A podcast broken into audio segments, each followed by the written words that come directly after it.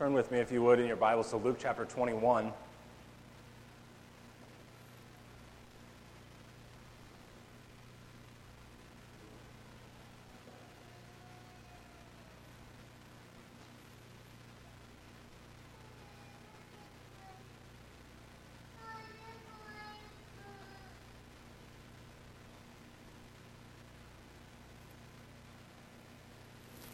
Come to a passage of Scripture that most of us have heard taught before, but maybe not Luke chapter 21.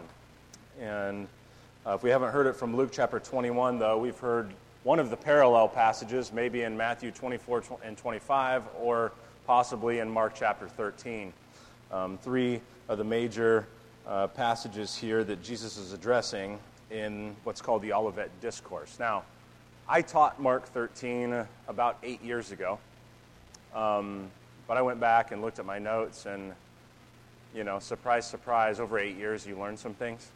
And uh, so I wouldn't probably hold to everything that I said when I taught on Mark 13, although uh, it wasn't as bad as I thought it might have been in some ways. It was, well, it was what it was in other ways. So if you've been around our church, you've heard it. You've heard it, and you know you've heard a pastor address this at some point. You, at some point, have been curious about kind of end times things and listened to somebody teach on one of these passages, trying to get your mind around sorting it out. And all of these passages are parallel, and they're dealing both with the judgment of Israel, namely Jerusalem and the temple that we've been saying is coming, is coming, is coming as we've been walking through Luke's gospel. And Jesus now here very clearly says it. So they, they deal with the judgment upon Jerusalem and the temple, and also the second coming of Christ. And so let's read Luke chapter 21 in its entirety, and then we'll uh, dive into this. And we're going to handle Luke 21 in, in two parts. And so we'll get, uh, Lord willing, through verse 24, and uh, we'll save the trickiest section for next week. Verse 1 Jesus looked up and saw the rich putting their gifts into the offering box. And he saw a poor widow put in two small copper coins. And he said, Truly I tell you, this poor widow has put in more than all of them. For they all contributed out of their abundance but she out of her poverty put in all she had to live on. And while some were speaking of the temple, how it was adorned with noble stones and offerings, he said, As for these things that you see, the days will come when there will not be left here one stone upon another that will not be thrown down. And they asked him, Teacher, when will these things be, and what will be the sign when these things are about to take place? And he said, See that you are not led astray. For many will come in my name, saying, I am he, and the time is at hand. Do not go after them. And when you hear of wars and tumults, do not be terrified, for these things must first take place, but the end will not be at once, or will not be yet. Then he said to them, Nation will rise against nation, and kingdom against kingdom. There will be great earthquakes, and in various places famines and pestilences and there will be terrors and great signs from heaven. But before all this, they will lay their hands on you and persecute you, delivering you up to the synagogues and prisons, and you will be brought before kings and governors for my name's sake. This will be your opportunity to bear witness. Settle it, therefore, in your minds, not to meditate beforehand how to answer. For I will give you a mouth and wisdom which none of your adversaries will be able to withstand or contradict. You will be delivered up even by parents and brothers and relatives and friends, and some of you they will put to death. You will be hated by all for my name's sake. But not a hair of your head will perish. By your endurance you will gain your lives. But when you see Jerusalem surrounded by armies, then know that its desolation has come near. Then let those who are in Judea flee to the mountains and let those who are inside the city depart. And let not those who are out in the country enter it, for these are days of vengeance to fulfill all that is written. Alas, for women who are pregnant, and for those who are nursing infants in those days. For there will be great distress upon the earth or upon the land of Israel, and wrath against this people. They will fall by the edge of the sword and be led captive among all nations, and Jerusalem will be trampled underfoot by the Gentiles until the times of the Gentiles are fulfilled.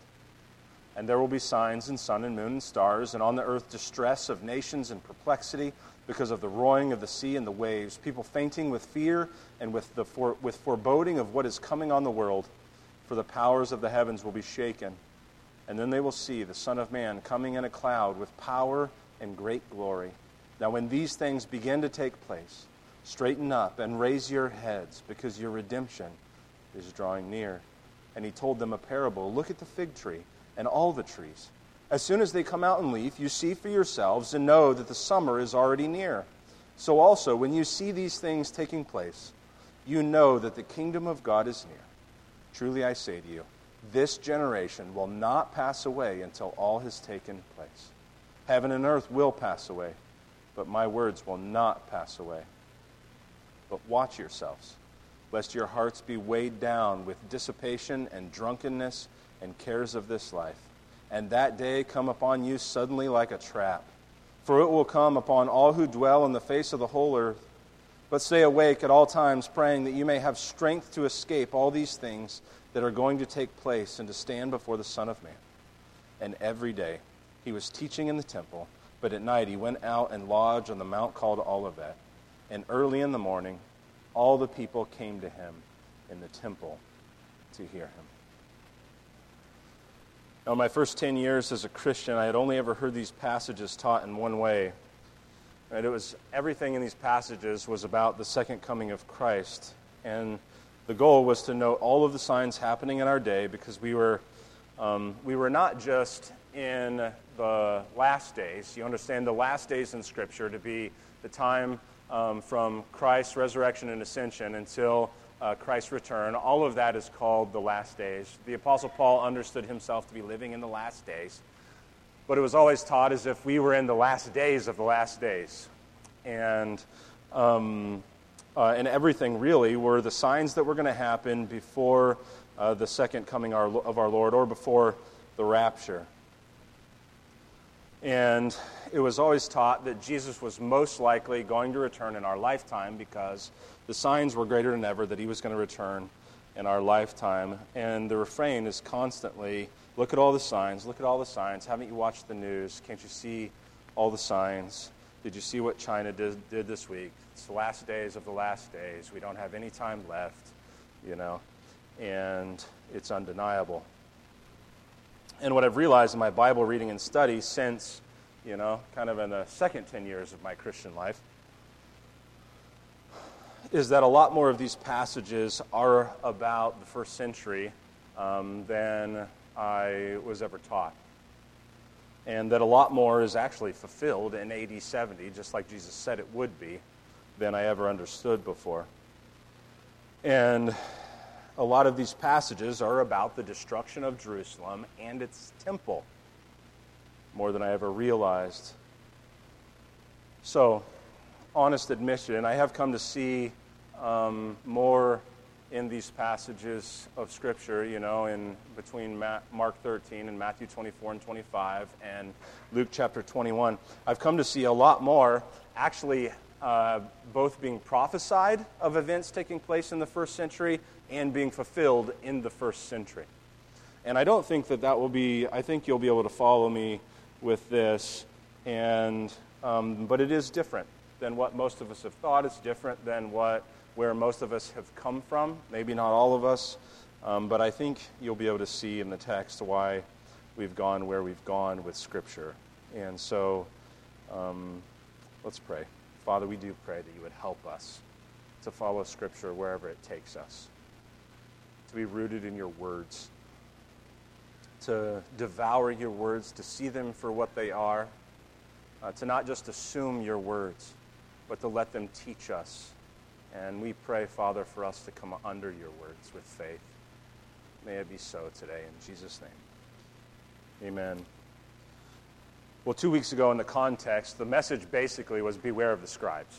You know, that was the primary point of the message a couple weeks ago in the context. Verse 45 um, In hearing of all the peoples, in the hearing of all the peoples, he said to the disciples, Beware of the scribes. Right, that was the message. Beware of an outward focused religious system. Beware of loving the respect of men. Beware of self promotion and self promoting religion. Beware of ministry, pride, and greed. Beware of those who justify themselves. Beware of those who endlessly commend themselves and never condemn themselves. Right? That was the message. And I applied this, um, what seems like for the tenth time in the last six months, to our American Christian leadership. And after the message, I continued to meditate on this, and I, and I realized that all of the self promotion all of the self promotion of our current kind of American Sanhedrin, as I just, I'm just, just what I'm going to call it from here forward. All of our American Sanhedrin is just like the rap songs I listened to back in the 90s.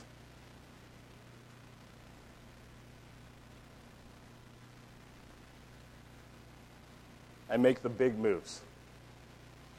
I do the big things. I take the small groups and turn them into big names. This Jay Z. Money ain't a thing way back in the 90s. It's just awful, you know? it's like some random video showed up on my feed last night. it's just terrible.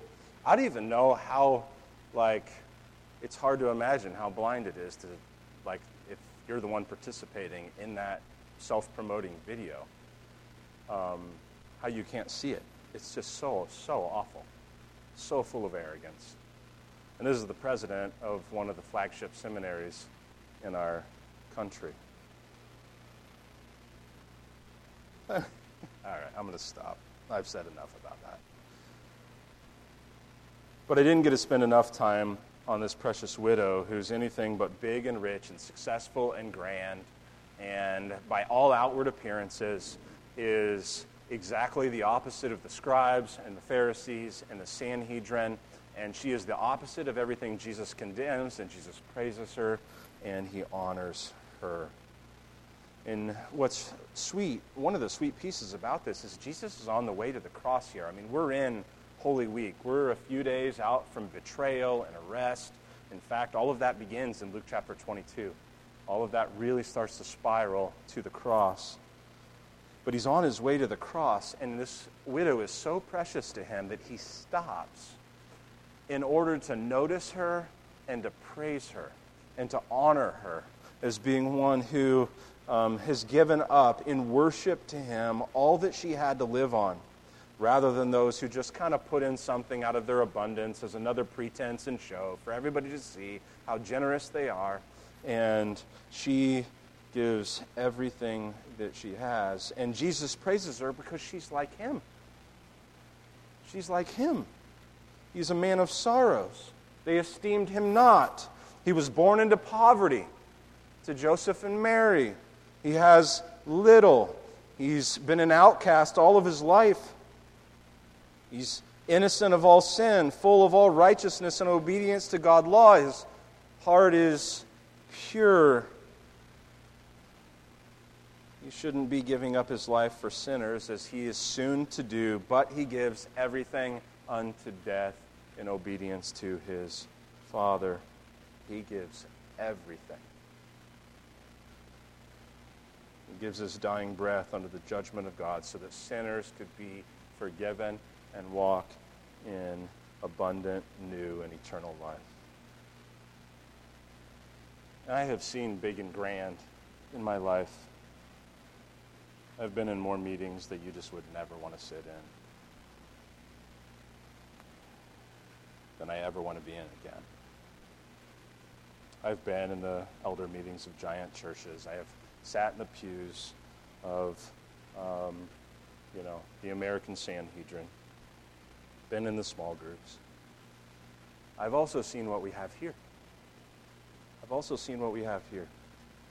And this widow is a wonderful picture to us is a wonderful picture to us of everything that we want to be. and everything that by God's grace I think our church is becoming. And so I want to make a couple notes here. And then I think this context is important, although this is a bit parenthetical for a moment. But I bet this, I think this context and the application of it is important for our church because of what we're getting ready to walk into, okay? Here's some things that I think we want that this widow is an example of. We want simplicity, not sophistication. Do you realize how sophisticated the Pharisaical system is? Here's just a widow coming to give her two coins, and Jesus praises her. Simple speaking of truth, simple life together, simple prayers and simple gatherings, simple people worshiping Jesus. Unsophisticated. Sophistication is pretty much always the way to muddy the waters and to rebel against God in the churches. Almost always. Sophistication is how we compromise God's truth. We want simplicity, not sophistication. We want humility, not pride.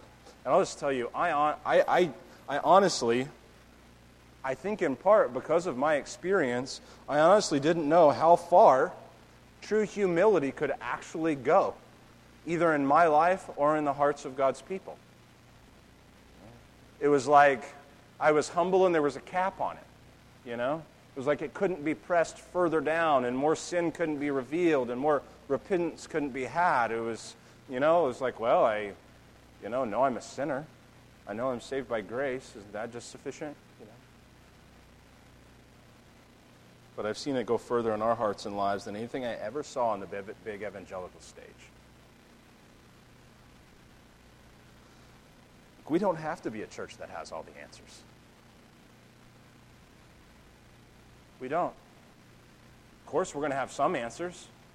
And we're going to have, and we have more answers now in some ways than we had then, but we have also learned there's a lot more that we don't know that we didn't know we didn't know.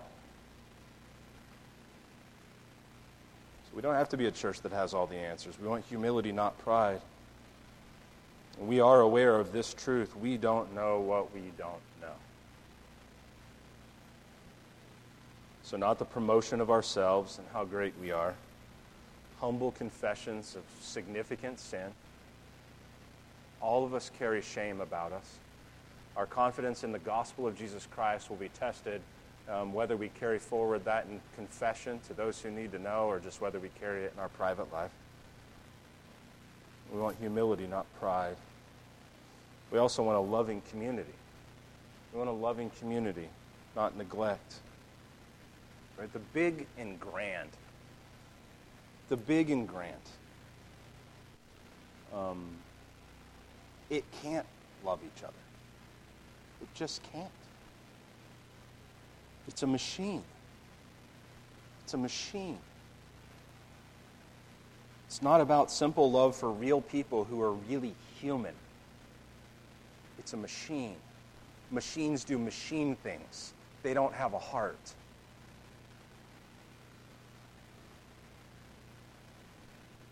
And I also just wanted to say into this, we want a loving community. I know so many of you are loving the fire out of Barbie. You know, Barbie said I was in trouble last week or last time because I did want to stir up you if you've never thought about widow care within the life of the church and of this being very important to your walk with Jesus in the life of the church. I did want to stir you up to think about that. But the truth of the matter is, I'm really thankful for your love for Barbie. We want a loving community, not neglect. We also want love of God from the heart, not pretense. And that's everything that this widow? She just gives everything because she thinks God is worthy of everything she has. She doesn't even have enough to make a pretense with. you know? And she gives all she had to live on. Just think about that. She gives all that she has to live on. It's not an outward show. This is just the, her love of God from her heart, not pretense. And we aren't here to parade ourselves. We're here to love Him with our obedience. We're to love Him with pure hearts, with a heart of love that recognizes I've been loved by Jesus Christ, and I'm a sinful, wicked wretch. and I'm completely ill deserving and have received the fullness of his love. It's, the love of God is in an outward form. That's the scribes. To love him from the heart. My heart's been transformed. What we want is true love of God. Christian heart religion, heart piety. He loved me, He saved me, He's worthy of all that I am and have. And we want godly repentance and faith. We want godly repentance and faith. Let me ask you a question. When was the last time you have ever seen any American Christian leader repent of anything? Anything. Like, I would love to just hear one. And I'm not talking about the ones who, like, fall into all kinds of ego and corruption, which is pretty much all of them in one way, shape, or form. I'm not talking about them once they fall into corruption and they say they're sad, and two years later they're like planning a new church. They never repent. They just never repent. Don't ever believe their lies about repentance. I'm thinking about like an uh, American Christian church leader who hasn't actually fallen into some you know, significant disqualifying corruption, just actually thinking they learned something really of significance that's been wrong with how they've been thinking and living and publicly repented of it. And it also doesn't count when the repentance is only in the direction that the culture approves. But can you name one? And yet, the Christian life is a life of repentance and I can't think of one. So, what are they modeling for us? Beware of the scribes, right? We want godly repentance and faith. Reformed and always reforming means we get large things wrong. It's like, I, this is just the most clear thing to me now. We actually make big mistakes. We get large things wrong in the church. It's just the way it is. The real difference is if there's any repentance. That's the, that's the real difference. Is there real repentance to those things?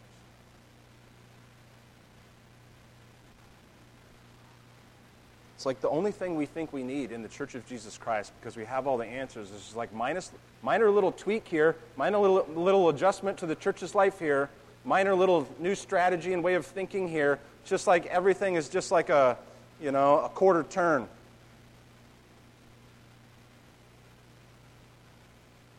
I mean, how arrogant must we be to think that we have all the answers, we've mastered the scripture, and we've mastered the Christian life, that we wouldn't just actually have to fall at the feet of Jesus and just go, God, forgive me, I've been wrong about everything,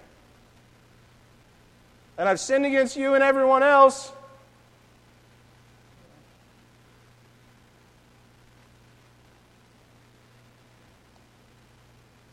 I hope that you've seen that from me, and I've certainly seen it in you, and that's what we want.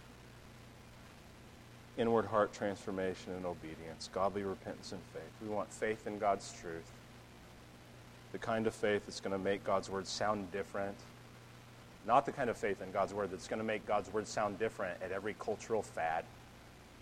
In every, you have to understand, Christian movements are faddish.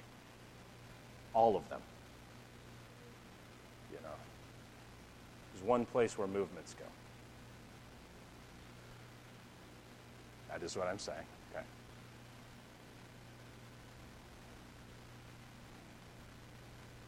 Christian fads. We don't want any of it. We don't want God's word to sound different at every Christian fad. We just want simple faith in the words of God, and we want to follow Scripture everywhere it takes us. I mean, listen, I remember a man telling me. It was like, like in the first few months of attending a church, I remember a man telling me there, there's just so many more ways you can glorify God in a big church. Just so many more ways. You know, at the time, I didn't know what to think about that. I know exactly what to think about it now, but I didn't know what to think about it then. And I know, I know I sound like a monster sometimes when I say these things. I know. I know I absolutely sound like a monster. And here's the reason why I say them. The reason why I say them is because I've sat, I've, I've been in it, I've seen it, I've seen it up close and personal. More than that, I'm increasingly aware of it. I know lots of pastors and lots of churches, um, and I'm familiar with many of them. And I have seen in what we have, I have seen more love, and I have seen more humility, and I have seen more power at work, and I have seen more repentance than I've seen in all of that. All of it. And I don't want anything to do with that. Give me what we have. Now, I'm not saying I don't want our church to grow and that the goal is to stay as small as possible. That's not the point. The point is that we actually have a heart that's true.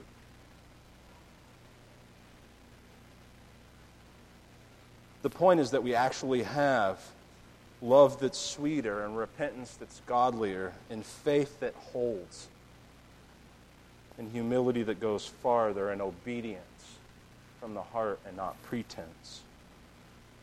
And, I, and that is a powerful community.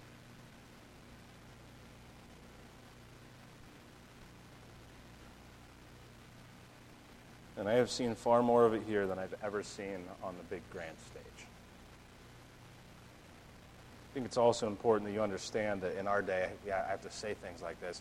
I don't mean this to be like, don't think about this like a class system, that the goal here is for the small churches to raise up against the large churches and topple them and take over. That's not what I'm saying either.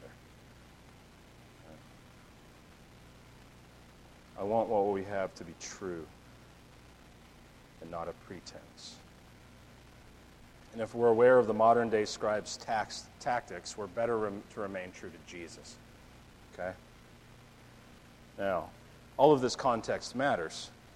Luke 21 is Jesus' Olivet discourse, beginning in verse 5. Verse 37 tells us, right? Jesus went into the temple to teach. The people listened to him teach. Then he retired to Mount Olivet at night. At some point, you know, he goes out to Mount Olivet and sits down and starts teaching the disciples. This is a very private sermon that they receive. And it's on Olivet that he gives this sermon, which is why it's called the Olivet Discourse. And notice in verse 5 and while some were speaking of the temple, how it was what? It was adorned with noble stones and offerings, you know. This was big and grand. Everything about it.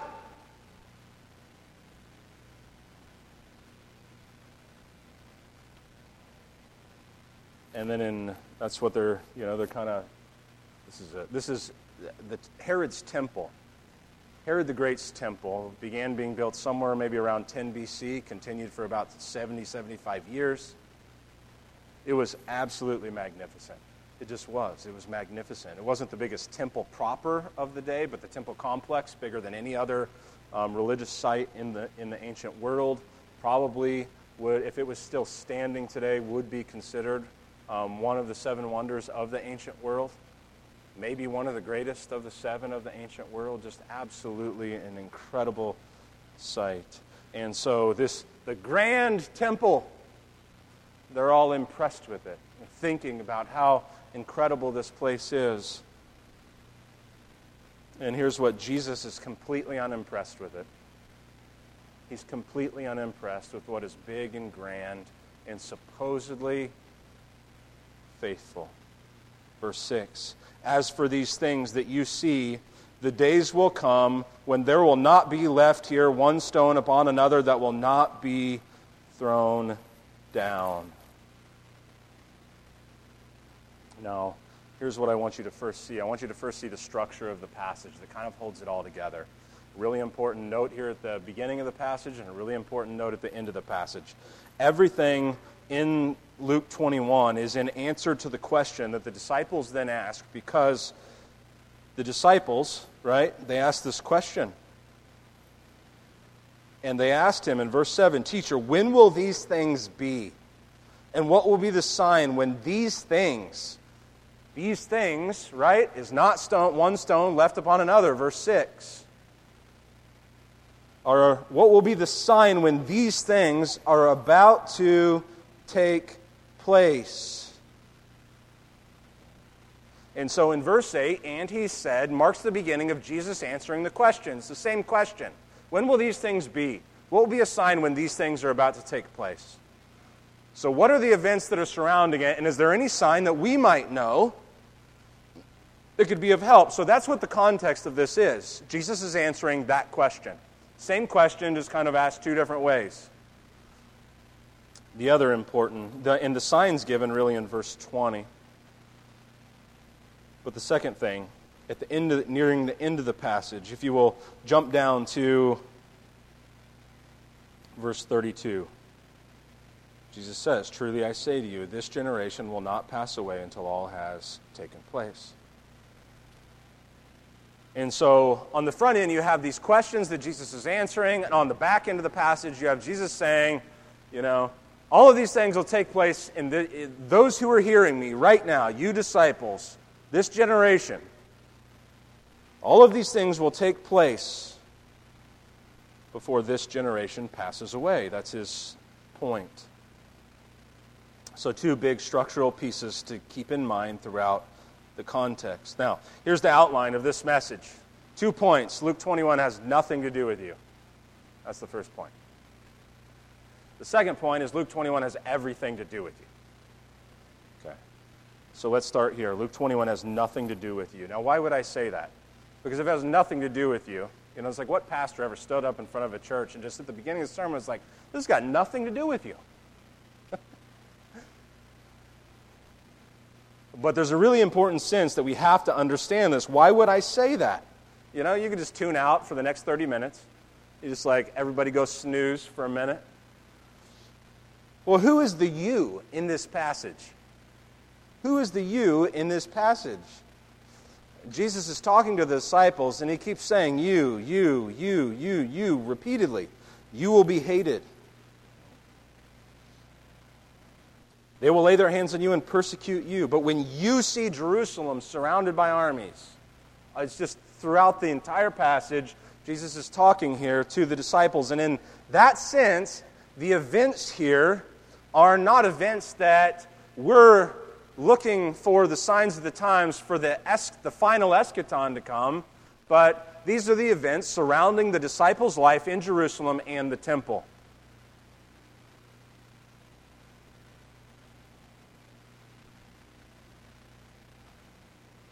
So, that's why I say this passage has nothing to do with you. And Jesus is merely answering their question Teacher, when will these things be, and what will be the sign when these things are about to take place. And of course, they're gobsmacked because do you realize some of the temple stones, as Josephus, Josephus, an ancient historian from the first century, he was a Jewish historian. He's not a Christian apologist, but a very good historian. He says that some of the foundation stones were as big as 67 feet by 7 feet by 9 feet. It's just incredible size. Some of the stones building the walls, 37 feet by 12 feet by 18 feet. Just pure stone.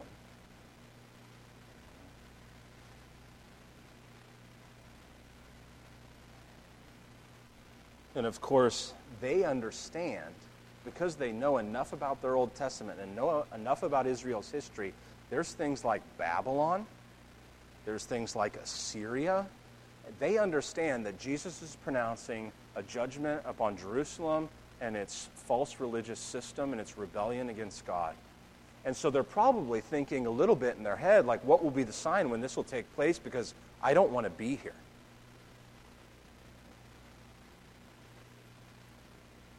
So they want to get out, get out of there. So, what is the sign? Well, that's going to come in verse 20. Actually, note the way we always talk about these things today is that these are all signs of the second coming but the only sign here actually is given in verse 20. Everything else is like general events that are going to happen. But the real sign, the real point, the real imminent sign isn't given until verse 20. Okay, verse 8. Jesus begins to answer the question. He said, See that you are not led astray, for many will come in my name, saying, I am he. The time is at hand. People will come and say, I'm the Christ. I'm the Messiah. Right? This happened in the first century. It's happened ever since. The time is at hand. Do not go after them. Know, just don't listen to them. When you hear of wars and tumults, do not be terrified, for these things must first take place. But the end will not be at once or will not be yet. So there's things that are going to happen. Don't be terrified. Do not be terrified. Do not be in panic. I, I do think that's an important word for us today, just because the normal way we look at a passage like this, we make it all about the signs and the newspaper and the current events and the technology and everything else, and everybody's in a panic over it. The word that I just always call it's like it just creates a zany Christianity. Everybody's panicked. Everybody's terrified. They're so, they're so aware of the signs and so unaware of how zany they are. Do not be terrified. So he tells this to the disciples. Verse 10 Then he said to them, Nation will rise against nation, kingdom against kingdom. There will be great earthquakes, and in various places famines and pestilences, and there will be terrors and great signs from heaven. Phrases like that we always tend to associate with the second coming of Christ. But uh, there's good evidence that all of these things were fulfilled in the first century in all kinds of different ways. There were earthquakes, there were famines, there were all kinds of stuff. Wars. It's like when in history has nation not risen against nation, you know? Kingdom against kingdom. And then he gives this parenthetical statement before some of those things happen, they will lay their hands on you and persecute you, delivering you up to the synagogues and prisons, and you will be brought before kings and governors for my name's sake. This will be your opportunity to bear witness. And so Jesus is mostly concerned not about all the signs and exactly how it's going to go down in the various events the way we are. He's concerned about the disciples' witness. When they have opportunity to stand before kings and governors, that they say what they should say in honor of their Lord. This will be your opportunity to bear witness. Settle it, therefore, in your minds I love this. This should be so encouraging to you, especially if you feel unlearned or you feel poor of speaking or you feel like you can't think on your feet in a particular moment when you have a situation to bear witness for Christ. You know, the disciples weren't the most learned bunch in every way.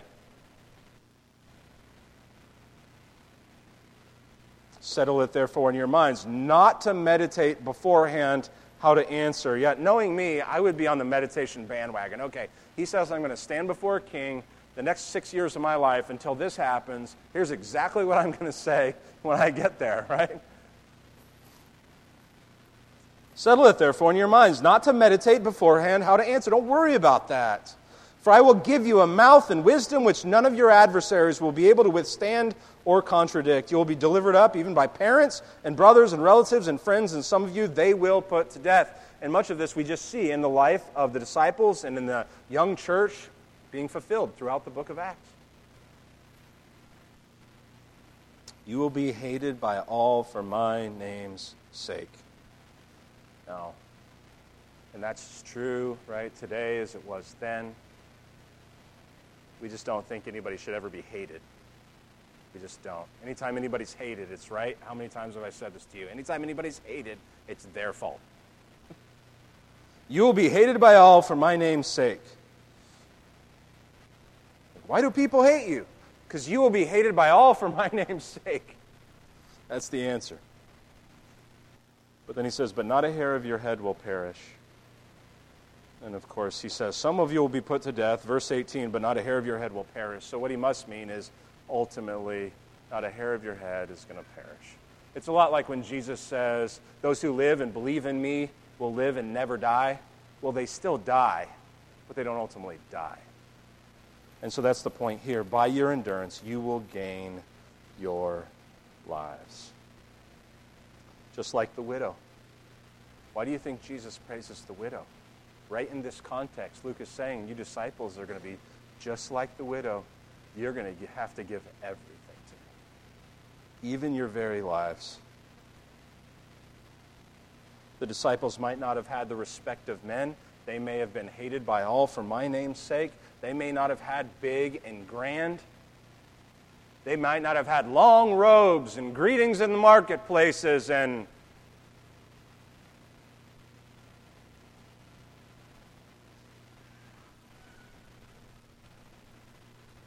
they were going to be commanded of God to give everything.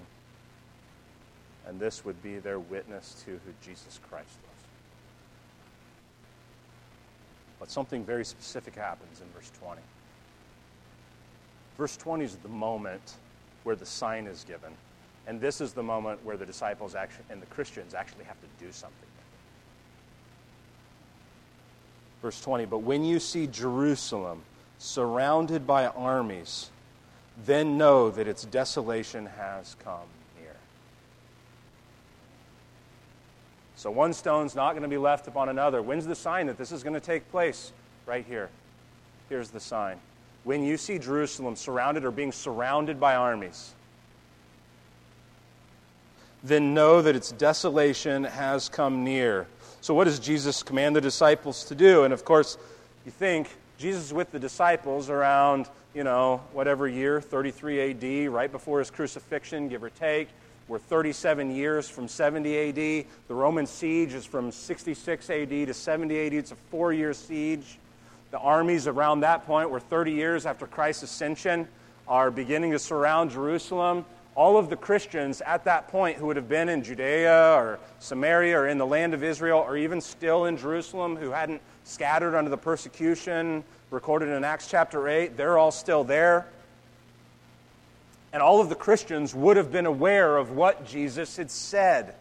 This was written down, recorded, spread around. I mean, the Christians would have been aware of the Olivet Discourse, and they would have been concerned about these events, but in particular, all of the events wouldn't be the things that would shake them. The thing that would be the sign they had to act on is when you see Jerusalem surrounded by armies. So, so whenever that was, around 66 AD or in the coming years, they're right in there at some point. What would the Christians do? They would do exactly what Jesus said to do right here. Then let those who are in Judea flee to the mountains, and let those who are inside the city depart, and let not those who are out in the country enter it. Don't go into the city of Jerusalem. Let those who are inside the city of Jerusalem leave Jerusalem. Verse 22 For these are the days of vengeance to fulfill all that is written. And the vengeance Right? The vengeance is not just Roman vengeance. The vengeance here against the, this people, the wrath is the wrath of God against this people. This is divine vengeance. Now, why does Jesus say, if you're, don't go into the city? Jerusalem is one of the safest cities. It's a fortified city. It's built on a hill. It's withstood war and tumult and siege countless times over the centuries. But where would the Jew go? The natural place for the Jew to go would be as the armies are marching to run into Jerusalem. In fact, Josephus, Josephus records over a million people within the city walls of Jerusalem when the siege is taking place. Maybe upwards of 1.2 million people, men, women, and children, within the city walls. But the Christians aren't there. The Christians aren't there. The Jews are there. The Christians aren't there. The Christians have fled. The Christians, actually, it was a mark of their faith to take Jesus at his words here. When you see the armies surrounding Jerusalem, flee. Flee. And it's just absolutely, Jesus says, alas for women who are pregnant and for those who are nursing infants in those days. For there will be great distress upon the earth. I think that's probably better translated the land. The whole context is Israel right here. For there will be great distress upon the land, the land of Israel, and wrath against this people.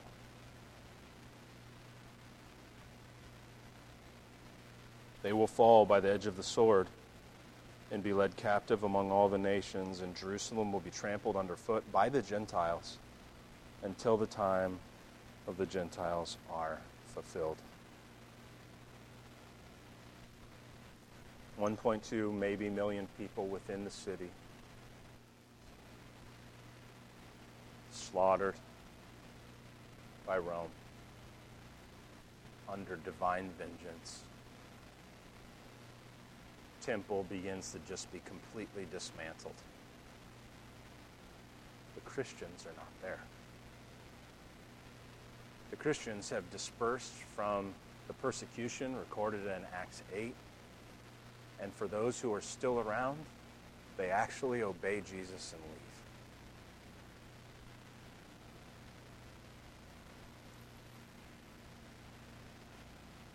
This is a terrible scenario and the judgment of God against those who rebel against him is absolutely terrible. And he is wonderful in grace, but he is terrible in judgment. As Rome surrounds Jerusalem and basically just starves the city out. I mean, this people, when the wrath of God is poured out upon them, they're starving within the city walls eventually. They're weak till they can't fight. Mothers cannibalizing their children for food. It's absolutely horrific. Flee to the mountains.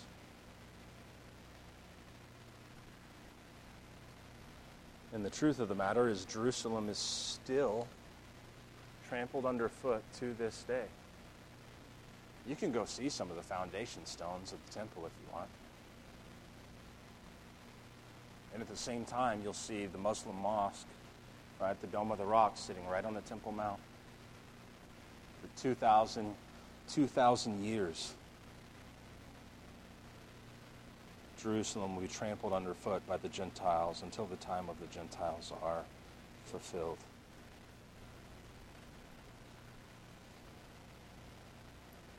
Christians aren't there because Jesus delivers Christians from the wrath of God. And this why this is why this passage has everything to do with you.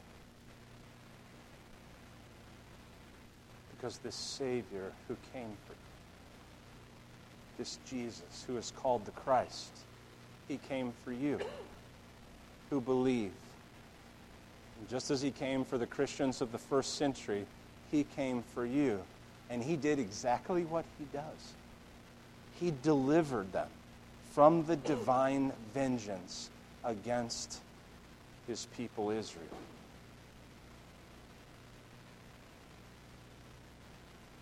For each of you who has the simplest, smallest faith in Jesus Christ, that he came and he bled on that cross and he paid your penalty in full and he died there in your place, paying the, the penalty for sin that you deserve to pay. Death of very death, second death. He paid it all until there was no penalty left. He drank the cup of wrath until there wasn't a drop left for us to drink. All of the Christians are gone and delivered from the wrath of God. And it is the same with us because in this passage, even if Luke chapter 21 is very specifically recounting the events surrounding Jerusalem and the destruction of the temple, it is the clearest type we have in Scripture of the second coming of Christ when he will come and conquer and judge and when he comes and conquers and judges. Jesus Christ alone is the hiding place. Jesus Christ alone is the refuge from the wrath of God and the place of safety. Jesus Christ alone is the shelter from the divine vengeance that won't in that day come just upon the land of Israel and Jerusalem, but upon the entire earth. And just as it came upon Israel, will come upon all the Gentiles and all the rebellious nations. and all must flee to Christ. And if they flee to Christ, they aren't fleeing to mountains and they're not fleeing to rocks to hide under and to woods that they can escape in and to catacombs that they can meet in. They're fleeing to a cross that actually saves from that wrath to come.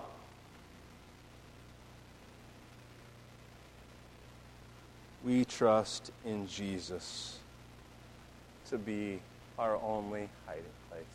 And what we find when we come to Jesus and we confess our sins and we repent and believe the good news of Jesus Christ, we find saving grace and the fullness of forgiveness and deliverance from the wrath to come.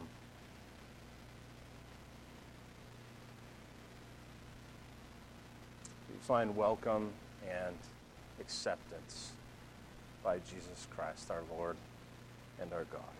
Have you, have you bowed the knee to Jesus Christ? Do you know that his wrath is coming upon the world?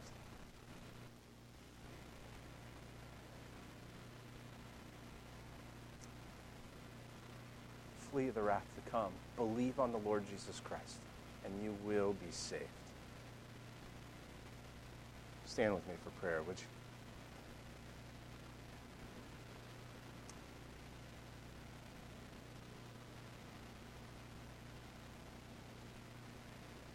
Sorry, actually, you can sit down for prayer. We're not going to stand and sing the last song. We're going to be seated, okay?